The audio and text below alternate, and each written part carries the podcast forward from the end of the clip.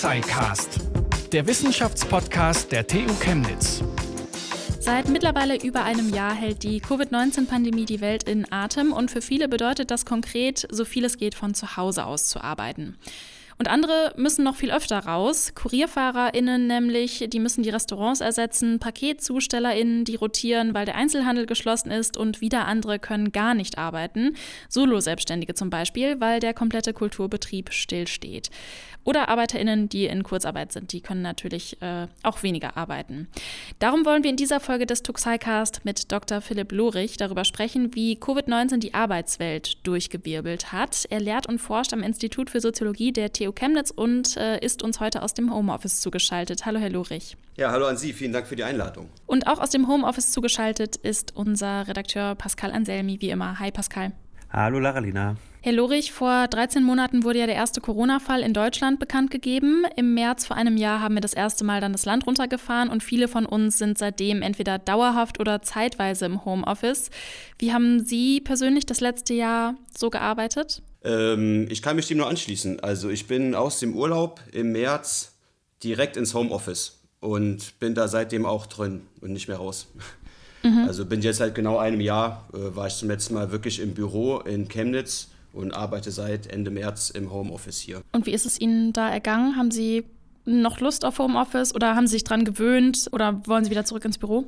Na, es gab, ich würde sagen, es gab so zwei Phasen. Also am Anfang dachte ich, ich komme darauf total gut klar und habe auch irgendwie all diese Vorteile, die man so Homeoffice zuschreibt oder auch die man so Telearbeit zuschreibt, äh, die habe ich jetzt auch und kann hier von zu Hause alles genauso machen, wie ich mir das vorstelle und bin dann auch so wieder besseren Wissens, würde ich sagen, dann selbst über den Sommer in so eine Art Loch gefallen und habe halt auch all diese negativen äh, Seiten des Homeoffice dann auch nochmal kennenlernen müssen. Also all die Fragen nach Entgrenzung, Arbeit und Freizeit verschwimmen vollkommen und so weiter.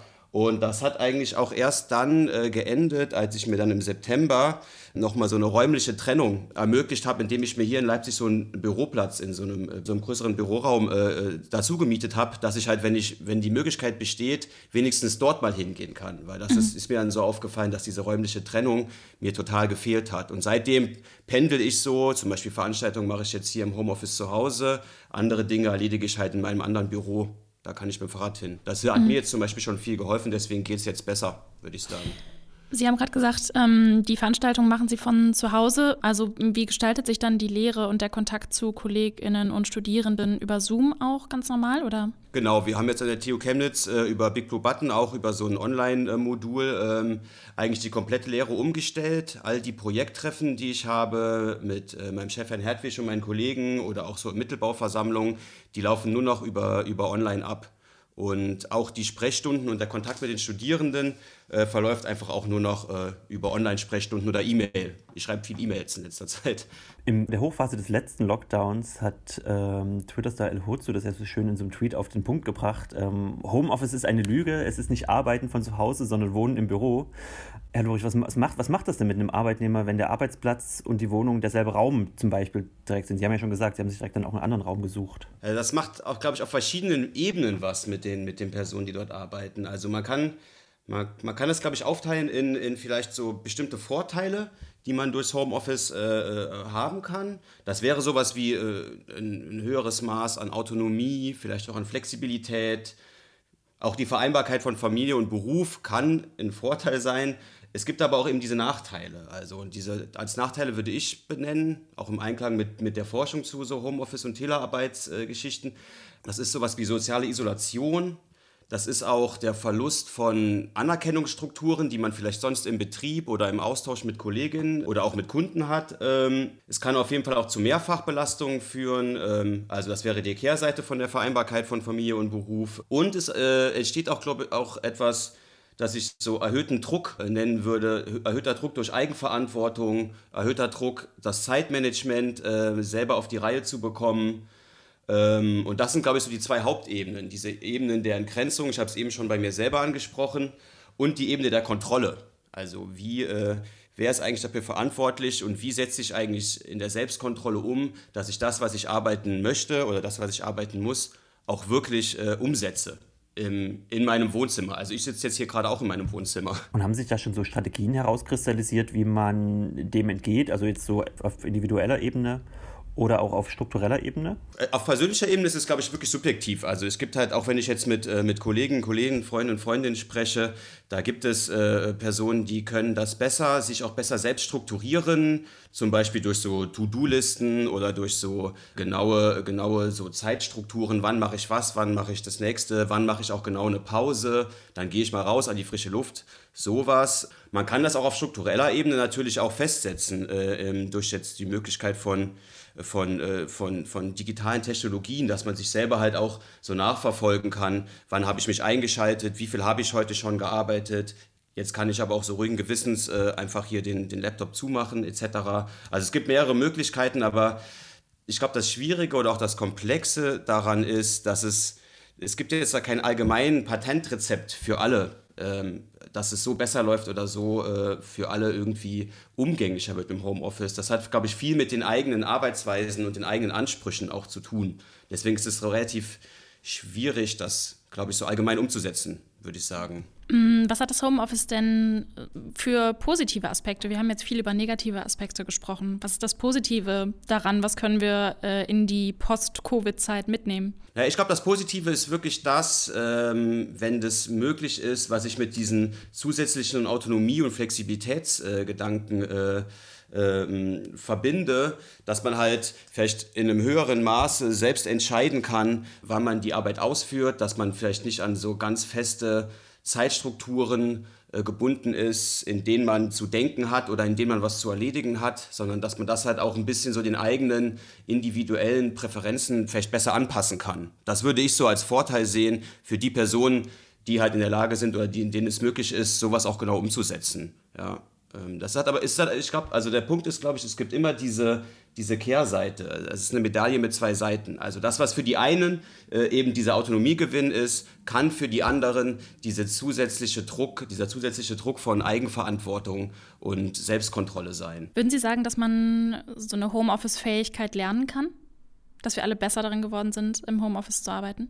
Kann ich mir schon vorstellen, ähm, auf so einer Ebene von, äh, von wirklich von so einem von einem besseren äh, ja, Zeitmanagement und auch so Risikomanagement. Die Frage wäre halt, wohin das führt. Also was daran äh, der Vorteil ist, wenn wir alle besser im Homeoffice arbeiten können, weil dadurch eben vor allen Dingen so dieser soziale Gedanke oder dieser Austausch ja doch verloren geht. Ja, also das wäre zum Beispiel gerade jetzt, also auch an der, an der, an der Universität interessant. Ja, also wie verändert sich die Lehre auch nach Corona? Da geht man dann zurück zur Präsenzlehre äh, oder bleibt man im Homeoffice?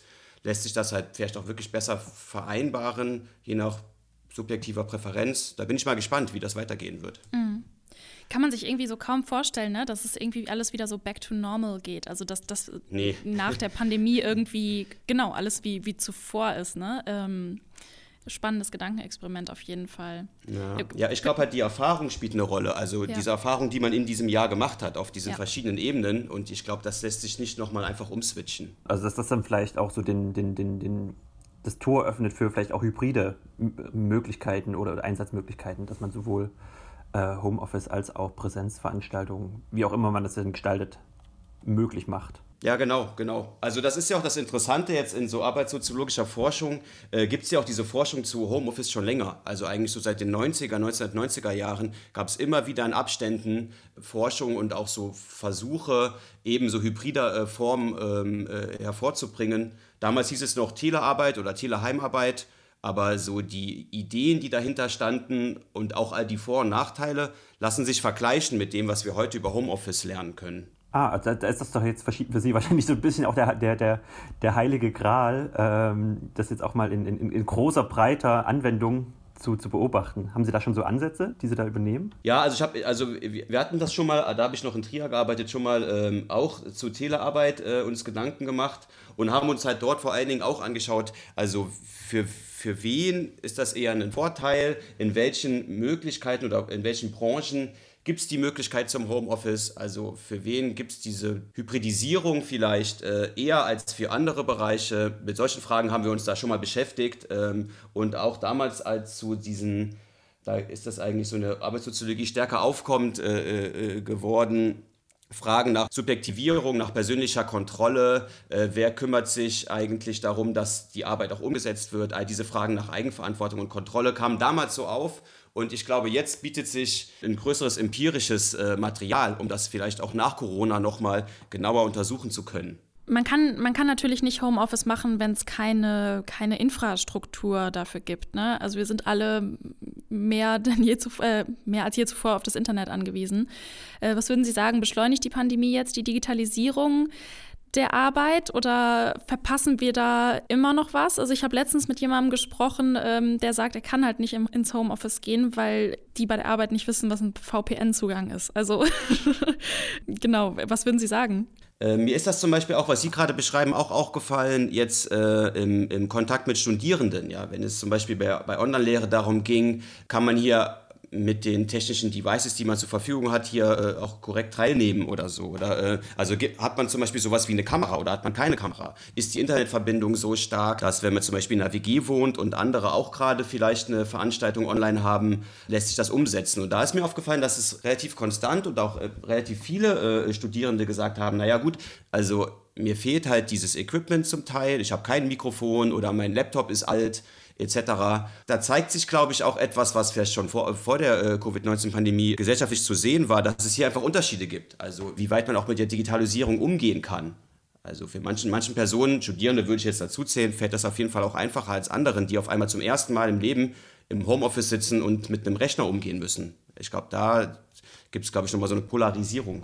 Aber würden Sie sagen, es entsteht dadurch jetzt auch irgendwie so, so, ein, so ein Druck, dass einfach eine Digitalisierung durchgeführt werden muss, weil es geht halt jetzt auch gerade nicht anders, oder? Ja, das, das würde ich schon sagen. Ja, mhm. das würde ich schon sagen. Mhm. Also, dass halt die vorhandenen äh, technologischen Mittel jetzt auch nochmal ganz anders genutzt werden und auch in einem viel breiteren Maße genutzt werden müssen. Ja, da gebe mhm. ich Ihnen recht. Ähm, Sie sind ja auch Geschlechtersoziologe und haben das Homeoffice unter dem Geschlechtsaspekt betrachtet. Mhm. Ähm, reproduzieren sich da gerade wieder Ungerechtigkeiten oder schafft das Homeoffice so einen Ausgleich, in dem jetzt beide Partner in, äh, sich die Heim- und Care-Arbeit teilen können? Also da würde ich sagen, das findet hier auch nicht im luftleeren Raum statt. Und da tendiere ich ganz klar dazu zu sagen, dass sich hier Geschlechterungleichheiten oder verschiedene Belastungen ähm, verstärken und reproduzieren. Das lässt sich, glaube ich, an, an ein paar Punkten auch sehr gut äh, nochmal aufzeigen. Und da sind Frauen auch vor der Corona-Pandemie schon einer Mehrfachbelastung ausgesetzt gewesen und die verstärkt sich jetzt, würde hm. ich sagen, ja.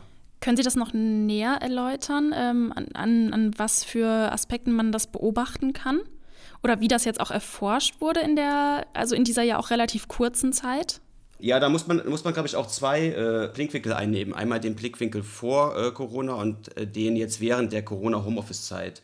Und da zeigt sich das vor allen Dingen an zwei, an zwei Punkten. Und das ist ein Punkt, der in der Geschlechtersoziologie ähm, auch äh, äh, meines Erachtens ein wichtiger Punkt ist. Und das ist die Verknüpfung zur Arbeit und zur Erwerbsarbeit. Das ist das, was äh, Regina Becker-Schmidt, eine Geschlechtersoziologin, äh, mal als doppelte Vergesellschaftung von Frauen bezeichnet hat. Also, dass Frauen eben sowohl dem Anspruch nach eine Familie gründen und versorgen, also im privaten Bereich, als aber auch dem Anspruch von Erwerbsarbeit und Teilhabe am Arbeitsmarkt ähm, und vielleicht so ähm, weniger Abhängigkeit von, von finanziellen Zwängen oder so ausgesetzt sind und immer unter diesem Dilemma stehen, diese zwei Punkte, also Privates und das Öffentliche, zu verbinden. Und da zeigt sich was, was ich ganz interessant finde, neben dem äh, ja, bekannten Gender Pay Gap gibt es auch in der Forschung das, was, äh, was man als Gender Care Gap nennen kann. Also wenn man sich so die Zeitverwendung anschaut, wer arbeitet zu Hause eigentlich mehr, wer macht mehr unsichtbare und vor allen Dingen auch unbezahlte Arbeit. Und da zeigt sich in, in, in den Statistiken der letzten Jahre, dass nach wie vor Frauen auch ganz, ganz, ganz faktisch anhand der Zahlen gesehen viel mehr un, unsichtbare Arbeit und unbezahlte Arbeit verrichten als Männer wenn man das zum Beispiel im täglichen Vergleich macht. Also wer, wer räumt am Tag die Wäsche weg, wer kümmert sich halt ganz direkt um die Kinder und um, um, um Pflegebedürftige in, in, im Haushalt etc. Und da zeigt sich das bei der Kinderbetreuung zum Beispiel, dass Frauen fast doppelt so viel täglich daran beteiligt sind als Männer.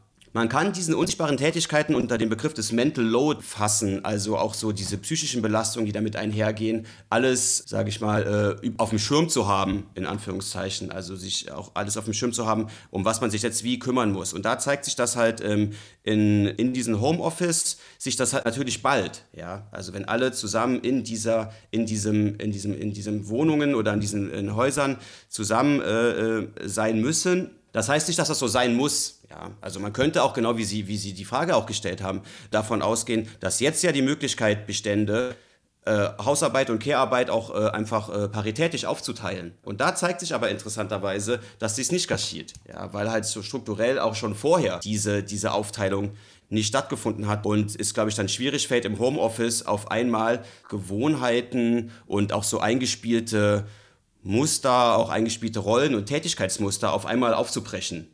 Ich meine, das ist jetzt natürlich nicht das, was Soziologinnen und Soziologen machen. Ne? Also die geben jetzt nicht wirklich Handlungsanweisungen, aber wie lassen sich diese, also keine Ahnung, vielleicht geht die Frage auch zu weit, aber wie lassen sich denn diese, diese Muster durchbrechen, also in der Praxis? Ja, ich überlege gerade, wie man, wie man die am besten oder ob ich ein Beispiel finde, wie man ja. das beantworten kann. Die Frage ist dahingehend schwierig, weil das ist mir jetzt auch nochmal aufgefallen, in, ähm, wenn, wenn ich mich zum Beispiel mit so äh, Paarbeziehungen und Rollenmustern in Paarbeziehungen äh, beschäftigt habe, dass die Personen, und auch das sind auch durchaus jetzt äh, Paare aus eher, sag ich mal, so linksliberalen oder irgendwie sich selbst auch als emanzipiert bezeichnenden Milieus, die gehen selbst davon aus, dass ja ähm, dass die Arbeit gleich verteilt ist. Ja, und wenn man aber genau hinschaut, ähm, oder wenn, wenn man zum Beispiel, das wäre vielleicht auch ein Ansatz, den man mal machen könnte, wirklich genau schauen und kontrollieren, wer macht was und wie viel Zeit verbringe ich eigentlich damit. Ja, oder das müsste auch, das müsste auch, glaube ich, auf einer Ebene ausgehandelt werden,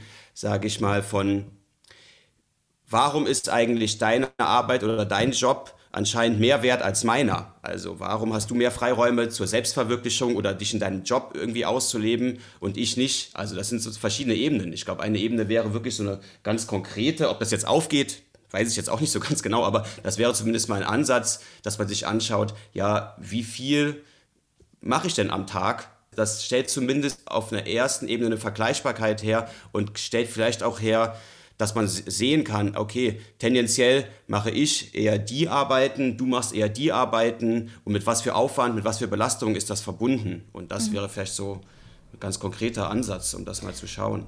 Ja, also trotz alledem sind ja die Menschen, die Homeoffice machen dürfen, ja auch immer noch eine ja. relativ privilegierte Gruppe, wenn man das so sagen kann. Denn damit die ganzen Menschen zu Hause arbeiten können, braucht es ja auch eine Infrastruktur. Aber aufgrund der Pandemie haben dann Leute von DHL, Lieferando und Co. dann halt nochmal extra mehr zu tun. Ähm, in Berlin haben da jetzt zum Beispiel erstmals die, die Essenslieferanten demonstriert dazu, weil sie trotz den Rekordumsätzen da unter sehr schlechten Bedingungen arbeiten müssen. Gibt es da gerade so eine ja, Zweiklassengesellschaft der digitalen Arbeit, wenn man das so sagen kann? Also quasi so Homeoffice versus Ja, das, würde ich, das kann ich, würde ich so bestätigen, auf jeden Fall. Also hier zeigen sich auch wieder so zwei Seiten äh, der Digitalisierung und wer davon äh, wie betroffen ist. Und ja, Ihre Beispiele, da, ähm, da würde ich Ihnen auf jeden Fall zustimmen. Also man bestellt mehr. Wer ist das eigentlich, der einem das bringt? Ja, also mir ist es jetzt schon mehrmals zum Beispiel aufgefallen, dass ich irgendwas geliefert bekommen habe und dann gemerkt habe, dass die Personen selbst sich nochmal ein Auto gebietet hatten, um das quasi vorbeizubringen. Also dann merkt man auch so diese Subunternehmensketten ja, von, von einer bestimmten von einer bestimmten Logistikfirma, die stellen wiederum auf selbstständiger äh, Basis jemanden an. Die Person kümmert sich darum, dass sie äh, jetzt einen kleinen Transporter bekommt und fährt dann die Dinge aus oder sowas. Also hier, ich glaube, da äh, zeigt sich etwas, ähm, wie Digitalisierung ähm, auch zu einer Spaltung oder so zu Polarisierungstendenzen führen kann, die vorher durchaus schon da waren, aber jetzt äh, ihre volle Wirkmacht zeigen. Pascal, du hattest gerade den Begriff äh, Gigworker erwähnt. Äh, Herr Lurich, vielleicht können Sie mal kurz erklären, was damit gemeint ist. Wofür steht das genau, Gigworker? Okay, da fange ich äh, in, vielleicht ein bisschen weiter vorne an. Wenn man jetzt sich so Digitalisierung anschaut, äh, lässt sich das ja eigentlich grob, sage ich jetzt mal, in zwei große Bereiche einteilen, wenn es um Digitalisierung der Arbeit geht. Das ist zum einen so das, was wir so unter Industrie 4.0, so Automatisierungs-, Rationalisierungsstrategien in Betrieben sehen. Aber um was es hier geht, ist der andere große Bereich, den wir auch an der, an der TU äh, stärker äh, beforschen.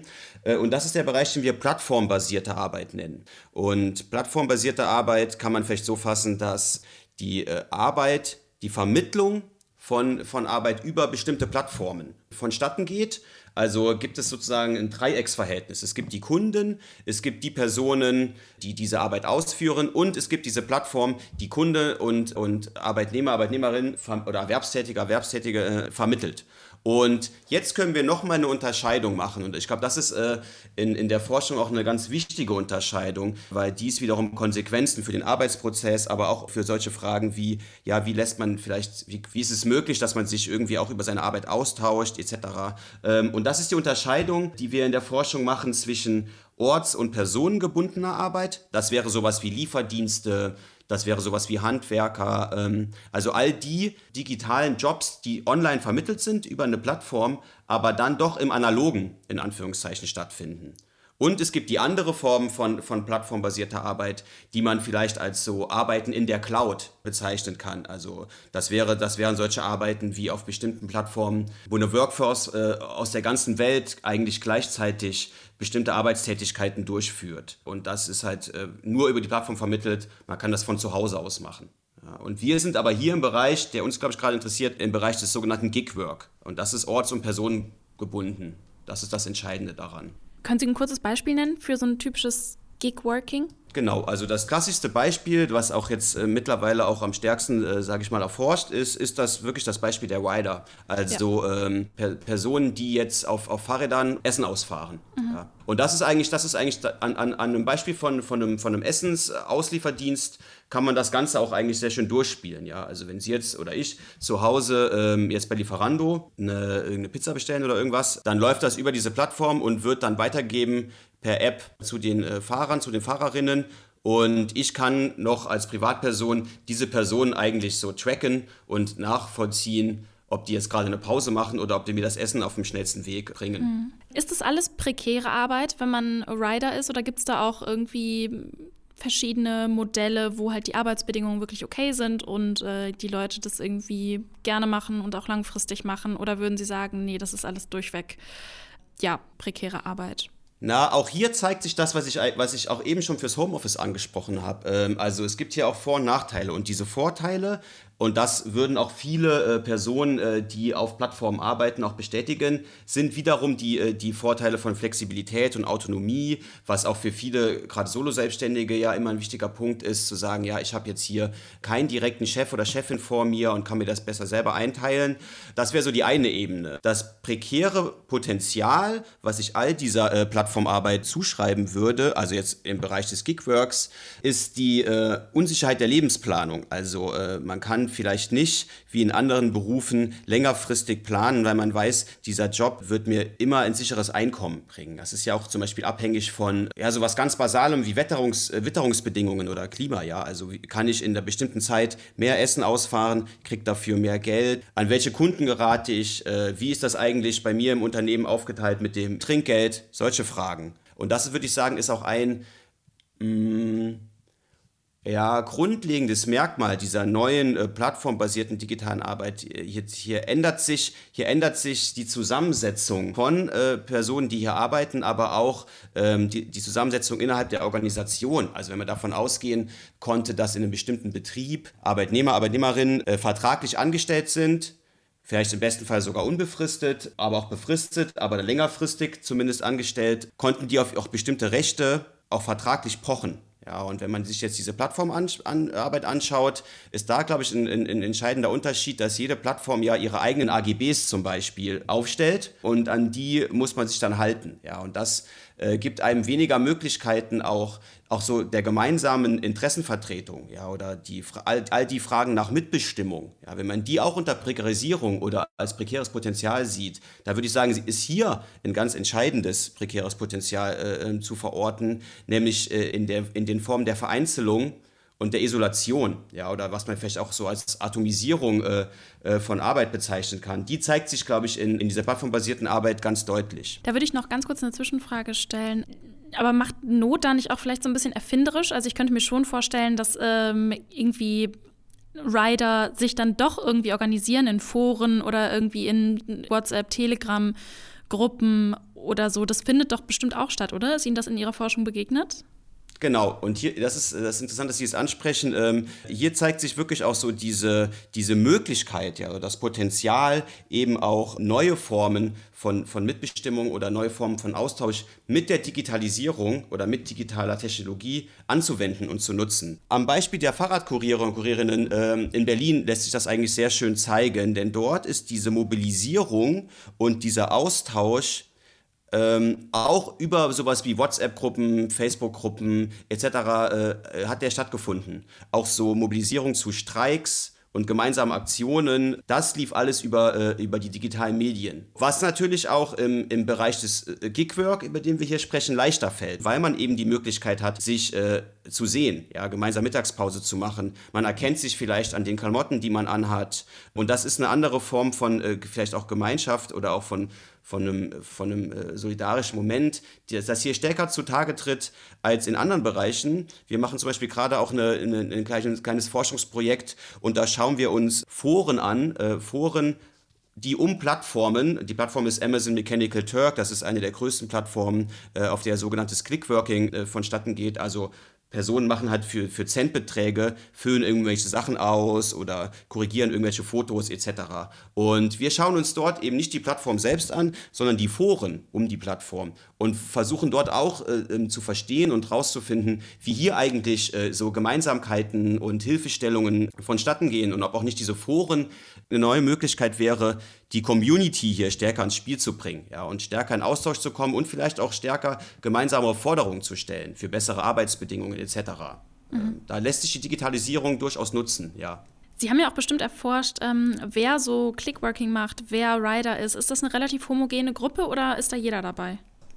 Wir haben das selbst nicht erforscht, aber es gibt ja, es gibt ja Studien dazu und da zeigt sich ähm, jetzt vor allen Dingen für diese großen Städte, äh, interessanterweise. Ähm, also sowas wie Leipzig, Berlin, Hamburg. Da würde ich sagen, ist das eine relativ homogene äh, homogene Gruppe an, an Personen, also vom Alter her gesehen und aber auch so ein bisschen von den Ansprüchen. Ich glaube, das ist auch so eine Form von so digitaler Arbeit, die lässt sich sehr gut mit so, auch mit so bestimmten milieuspezifischen so Lifestyle-Ansprüchen. Äh, ja, also man ist halt irgendwie draußen, man fährt Fahrrad, viele Leute schrauben auch gern zum Beispiel an Fahrrädern etc. Also das macht so in den Großstädten wie Berlin einen Großteil aus. Aber es gibt natürlich, das sieht man ja auch auf der Straße, auch viele, viele Personen, die da eigentlich rausfallen und mit, mit ganz anderen Fahrrädern die gleiche Arbeit verrichten. Also jetzt gerade für so Kurierdienste setzt sich das, glaube ich, schon aus, aus einem relativ homogenen äh, äh, Masse zusammen ja, verschiedener, verschiedener, verschiedener Herkünfte zum Beispiel. Also in Berlin sieht man das sehr, äh, sehr deutlich, dass da auch viele Expats äh, zum Beispiel äh, Fahrradkuriere sind. Ich würde schon sagen, dass da steckt schon so eine bestimmte Milieu-Bias steckt da schon drin. In diesem Bereich. In anderen Bereichen sieht das anders aus, klar. Es ist ja jetzt immer so ein bisschen nicht ganz abzusehen, was jetzt als nächstes von der Digitalisierung in Anführungsstrichen betroffen ist. Weiß man jetzt aber schon, was jetzt so die nächsten Sektoren sind, in denen so Gigwork sich etabliert? Also Taxi ist ja jetzt auch so ein Ding, was es jetzt seit mhm. längerer Zeit gibt. Ähm, ja, also zumindest gibt es Tendenzen, die man da auf jeden Fall aufmachen kann. Also neben diesem ganzen ähm, Kurier- und Fahrdiensten, ja, da wäre das Beispiel Uber äh, wahrscheinlich in aller Munde oder für den meisten bekannt. Interessanterweise verzweigt sich diese Digitalisierung über die Möglichkeit, auf Plattformen diese Arbeit äh, irgendwie vermitteln zu können, immer weiter aus. Also ich würde davon ausgehen, dass es verstärkt auch nochmal in Bereichen, die jetzt vielleicht gar nicht so klassisch sind wie jetzt IT oder äh, bestimmte äh, ähm, Design-Dienstleistungen oder so, sondern auch eher in Bereichen der Vermittlung auch von körperlicher Arbeit stärker geht, also Handwerk, Reinigungsdienste. Ähm, ein weiterer Punkt, der aufkommend ist, der bis jetzt noch gar nicht unter dem Aspekt so betrachtet wurde, ist auch die Frage nach Pflege. Ja, also die Zunahme von, von mobiler Pflege, die digitale Koordination von Pflegediensten, das ist, glaube ich, auch ein Bereich, der in Zukunft nochmal verstärkt oder durch die Digitalisierung so ein bisschen durchgerüttelt wird oder äh, neu organisiert wird, nennen wir es mal so. Äh, machen wir mal noch zum Abschluss die Frage, wenn man irgendwann wieder ganz frei entscheiden kann, äh, wie und äh, wo man arbeitet nach Corona, äh, wie werden Sie das dann handhaben, Herr Lurich? Gut, das, was darf ich jetzt sagen? ähm, äh, nee, aber können Sie sich nee, vorstellen, also, dass Sie das ja. genau, dass Sie dann selber so für sich so eine Hybridlösung finden oder wird dann alles so weitergehen wie zuvor? Ähm, ja, ich, also ich kann mir das durchaus vorstellen. Also ähm, es kommt, kommt drauf an, äh, in welchem Bereich. Also was mir, was mir wirklich auch persönlich äh, äh, fehlt, ist der Austausch mit Kollegen und Kolleginnen. Und also sowohl der fachliche Austausch, als auch mal ein kurzes Wort auf dem Flur oder vielleicht mal irgendwie zusammen essen gehen, all diese Sachen. Ähm, und auch der direkte Austausch mit den Studierenden. Also das fehlt mir schon und ich denke auch, das macht was mit, mit einem. So, und deswegen wäre ich jetzt, wenn es, also in, in, in der Zeit nach Corona, würde ich jetzt nach wie vor weiter nach Chemnitz fahren, dort in mein Büro gehen, aber ich würde vielleicht bestimmte, und das sehe ich auch schon noch als einen Vorteil an, das ist mir jetzt aufgefallen in unseren Projektmeetings zum Beispiel, ja, also es ist natürlich so viel einfacher, dass man in verschiedenen Städten sein kann, eigentlich über Deutschland verteilt und trotzdem regelmäßig an gemeinsamen Punkten arbeiten kann und Be Besprechungen haben kann. Und das ist natürlich viel einfacher umzusetzen, als jedes Mal eine bestimmte Reise auf sich zu nehmen. Also da würd, könnte ich mir vorstellen, dass wir sowas zum Beispiel auch verstärkt dann einfach als, als Online-Team-Meeting machen und gleichzeitig aber ähm, sowas, also sowas wie Sprechstunden etc., das würde ich nach wie vor in Präsenz machen. Und jetzt zum Beispiel bei der Lehre könnte ich mir, äh, könnte ich mir ehrlich gesagt auch beides vorstellen. Also ich habe jetzt schon ein paar Vorteile erkannt von, von, von Online-Lehre, aber eben auch ein paar Nachteile, all diese Face-to-Face-Kommunikation, auch auf, auch auf die, die Gestiken und äh, vielleicht auch so emotionale Ausdrücke der anderen eingehen, das fällt natürlich in Präsenz viel leichter und da kann man viel besser, sage ich mal, zusammenkommen. Ja, und das müsste man dann, glaube ich, schauen, ob es hier nicht auch sowas gibt wie bestimmte Formen von, von hybrider Lehre, ja, dass man sowohl in Präsenz als das auch aufnimmt, dass auch, das hat ja auch eine ganz andere Form von Teilhabe, wird dadurch ermöglicht. Ja? Also man ermöglicht auch viel mehr Leuten, denen es vielleicht sonst schwerer fallen würde, vor Ort zu sein etc., auch die Teilhabe trotzdem. Ja? Und da müsste man, glaube ich, sich auch so weitere Gedanken machen. Da müssten wir uns auch weitere Gedanken machen. Wie lässt sich das eigentlich so für alle verträglich äh, äh, umsetzen? Ja, dass, man, dass man für die Personen, die vielleicht auch die Vorteile jetzt haben mit Homeoffice und Kinderbetreuung, das auch weiterhin ermöglicht. Ja, das wäre zum Beispiel sowas, was man sich überlegen müsste. Über Homeoffice, Gleichberechtigung im Homeoffice und Gigwork. Ähm, nach einem Jahr Covid-19-Pandemie haben wir mit Dr. Philipp Lorich vom Institut für Soziologie der TU Chemnitz gesprochen. Vielen Dank für das Gespräch, Herr Lorich. Ja, vielen Dank.